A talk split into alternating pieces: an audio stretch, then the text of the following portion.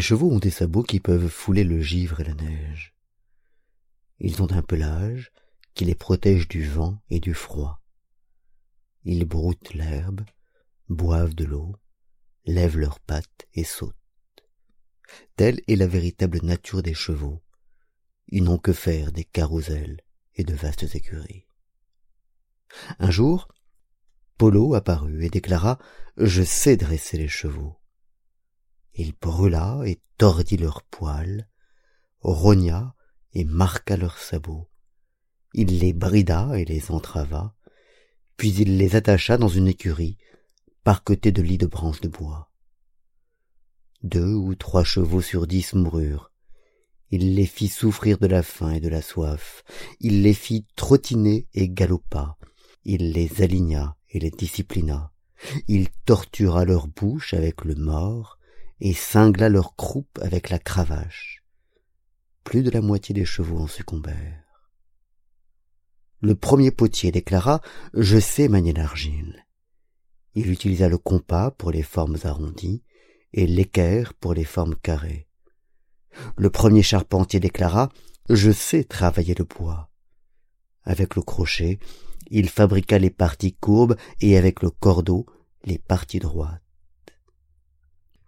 La nature de l'argile et celle du bois se soumettent-elles au compas et à l'équerre, au crochet et au cordeau Cependant, on répète depuis des générations que Polo sait dresser les chevaux, que le potier sait manier l'argile, et que le charpentier sait travailler le bois. Telle l'erreur de ceux qui veulent gouverner le monde. Celui qui sait gouverner n'agit pas ainsi. La nature du peuple ne varie pas. Il tisse pour se procurer ses vêtements, il laboure pour se procurer ses nourritures. Cette caractéristique est commune à tous. Elle est égale et sans privilège. C'est là ce qu'on appelle laisser aller la nature. À l'époque, régnait la vertu parfaite. Les hommes marchaient posément. Leur regard était droit. En ce temps-là, il n'y avait ni sentier, ni chemin dans les montagnes, ni bateau, ni pont sur les eaux. Les êtres se multipliaient et vivaient à l'endroit même où ils étaient nés. Les oiseaux et les quadrupèdes se groupaient, les herbes et les arbres croissaient librement. Une mince attache suffisait pour amener ces animaux à la promenade on pouvait grimper jusqu'au nid des corbeaux et des pies pour les observer. À cette époque aussi, les hommes cohabitaient avec les oiseaux et les quadrupèdes, et vivaient côte à côte avec tous les êtres. Ainsi, comment aurait-on distingué le gentilhomme du bas peuple? Également ignorants, ils vivaient selon leur propre vertu. Dépourvus de tout désir artificiel, ils étaient simples, comme la soie écrue et le bois brut. Une telle simplicité caractérise la nature fondamentale du peuple. Sur quoi survinrent les saints? Ils firent effort pour pratiquer la bonté et se tendirent vers la justice, et ainsi le doute apparut sous le ciel. La musique ayant amouli les hommes, les rites les ayant dissociés, la discorde apparut sous le ciel. Sinon en torturant le bois vierge, qui pourra en faire des coupes de sacrifice?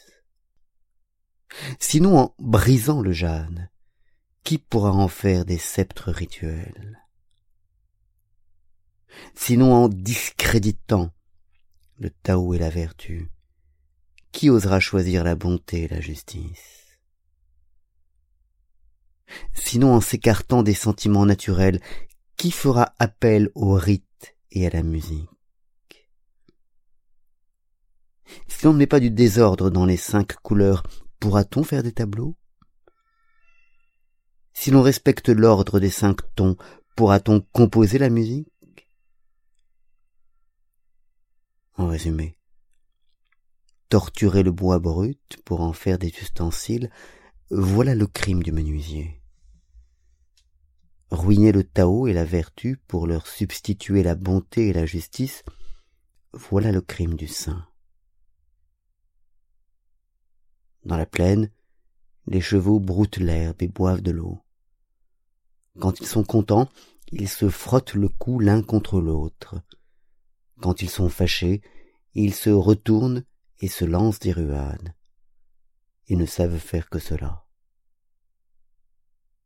Lorsqu'on les eut subjugués par une pièce de bois et freinés par un frontal en forme de lune, les chevaux conçurent quelque chose de dissimulé et de louche. Ce fut alors qu'ils courbèrent leurs joues, brisèrent leurs brines, prirent le mort aux dents et se dégagèrent de leurs rêves. Ainsi les chevaux devinrent rusés et méchants. Tel fut le crime du célèbre écuyer Polo. Au temps du souverain Ossiou, les hommes se tenaient dans leurs maisons sans savoir ce qu'ils faisaient. Au dehors, ils allaient sans savoir où ils allaient. Lorsqu'ils prenaient leur nourriture, ils étaient contents, puis, se tapant sur le ventre, ils allaient se promener. C'est là tout ce que le peuple savait faire. Lorsque les saints survinrent, ils plièrent et brisèrent les hommes par le rite et par la musique, afin de rendre correctes leurs attitudes, puis ils prônèrent la bonté et la justice afin d'apaiser tous les cœurs sous le ciel. Ce fut alors que le peuple se tendit vers la passion de savoir et lutta pour l'intérêt matériel, sans qu'on puisse mettre un terme à ses maux. Tel fut le crime des saints.